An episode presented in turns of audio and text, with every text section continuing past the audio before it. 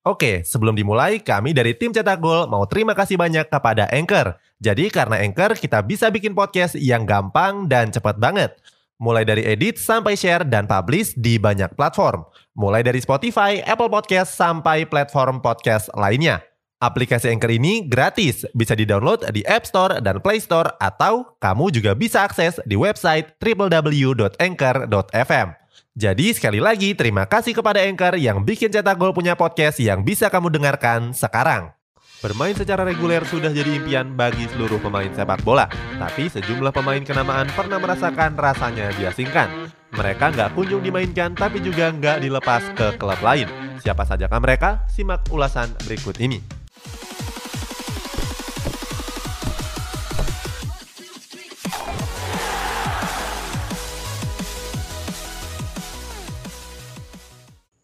Jesse Lingard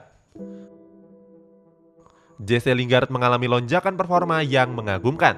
Gelandang berumur 28 tahun tersebut sudah mencetak 6 gol dan 4 asis untuk West Ham United. Terbaru, Lingard melesakkan satu gol dan satu asis ke gawang Wolverhampton pada lanjutan pertandingan Premier League pekan ke-30 tanggal 5 April yang lalu.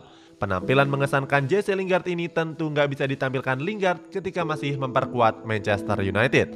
Sebelum dipinjamkan ke West Ham United, Lingard sempat diasingkan oleh The Red Devils selama setengah musim. Sejak bulan September tahun lalu sampai akhir bulan Januari kemarin, Lingard belum pernah dimainkan sekalipun. Lingard cuma diturunkan dalam satu pertandingan FA Cup dan dua pertandingan Carabao Cup. Pada laga Carabao Cup melawan Brighton, Lingard bahkan cuma dimainkan selama 9 menit. Satu-satunya alasan oleh Gunnar Solskjaer mengasingkan Lingard adalah performanya yang menurun. Pada musim 2019-2020 lalu, Lingard cuma mencetak 4 gol dan 2 assist dari total 40 pertandingan di berbagai kompetisi. Torehan tersebut terbilang buruk untuk seorang gelandang serang Manchester United. Posisi Lingard tersendiri diisi oleh Bruno Fernandes yang didatangkan dari Sporting Lisbon. Dari 22 pertandingan yang dimainkan Bruno Fernandes, dia mencetak 12 gol dan 8 assist.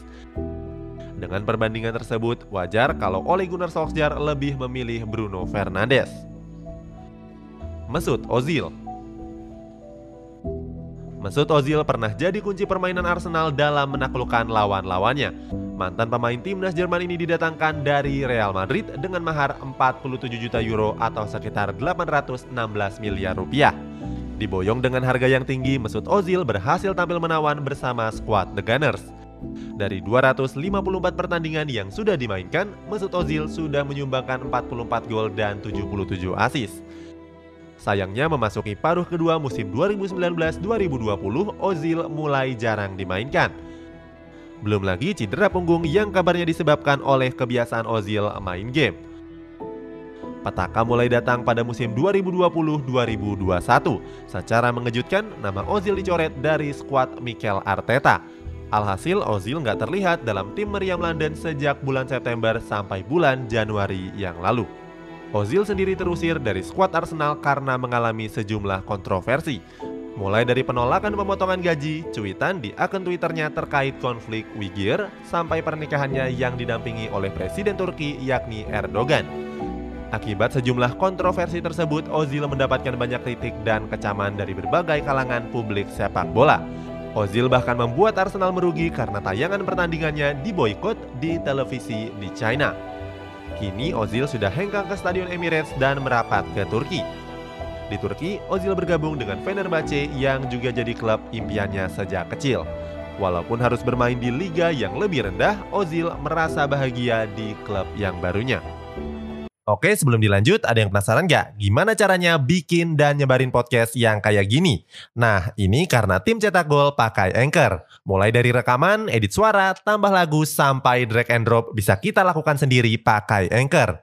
Satu aplikasi sudah bisa buat semua kebutuhan podcast. Bisa di-download dari App Store dan Play Store, atau bisa juga diakses dari website www.anchor.fm. Terus yang terpenting, Anchor ini gratis Download dan coba sendiri setelah tonton episode ini. Gareth Bale Gareth Bale masih mencatatkan diri sebagai pembelian termahal Real Madrid.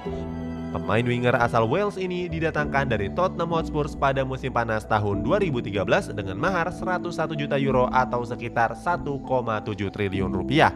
Transfer mahal Gareth Bale mengalahkan bintang-bintang Real Madrid lainnya termasuk Eden Hazard, Cristiano Ronaldo, Zinedine Zidane, sampai Hans Rodriguez. Gareth Bale bahkan tergabung dalam 10 transfer pemain termahal di dunia. Sayangnya, sinar Gareth Bale meredup di Santiago Bernabeu. Bomber timnas Wales ini mengalami penurunan performa, gagal mencetak banyak gol, terlibat konflik dengan Zinedine Zidane, dan dirundung berbagai rangkaian cedera. Hasilnya, Gareth Bale lebih sering di bangku cadangkan daripada diturunkan ke atas lapangan. Sejak kompetisi sepak bola digulir kembali setelah jeda pandemi, Bell bahkan cuma dimainkan dalam dua pertandingan La Liga yakni pada laga melawan Eibar dan Mallorca. Salah satu penyebab minimnya menit bermain Gareth Bale adalah keretakan hubungannya dengan Zinedine Zidane. Pada musim 2017-2018 yang lalu, Presiden Real Madrid Florentino Perez pernah berupaya menjual Cristiano Ronaldo. Zidane yang gak senang dengan keputusan tersebut menyarankan Perez untuk lebih memilih menjual Gareth Bale daripada menjual Ronaldo. Kabar tersebut sampai ke telinga Gareth Bale dan membuatnya tersinggung. Alhasil hubungan keduanya langsung memanas. Hubungan buruk tersebut membuat Bale tersingkir dari skuad El Real dan kini dipinjamkan ke klub lamanya yakni Tottenham Hotspur. Dari total 26 laga yang sudah dimainkan, Gareth Bale mengemas 10 gol dan 3 assist. Loris Karius. Loris Karius pernah jadi kiper andalan raksasa Premier League Liverpool. Penjaga gawang asal Jerman ini diboyong dari Mainz pada tahun 2016 dengan mahar 6 juta euro atau sekitar 104 miliar rupiah saja. Pada musim pertamanya berseragam Liverpool, Karius tampil cukup apik.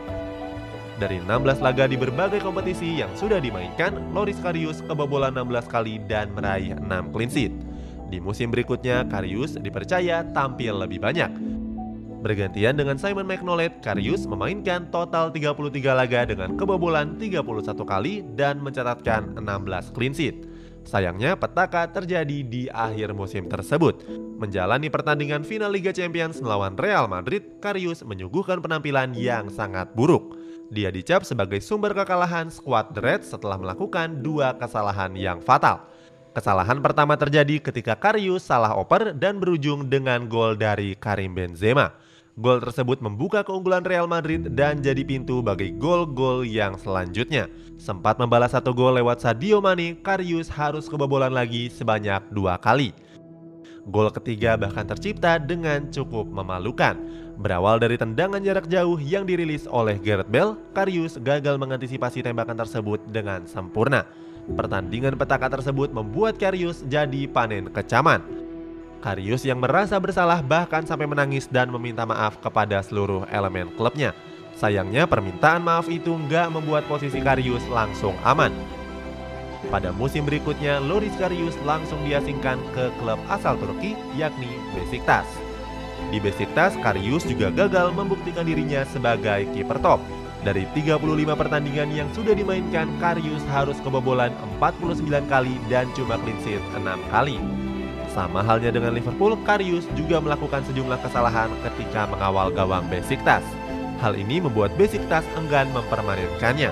Kini Karius diasingkan ke Union Berlin dan akan kembali ke Liverpool di akhir musim ini.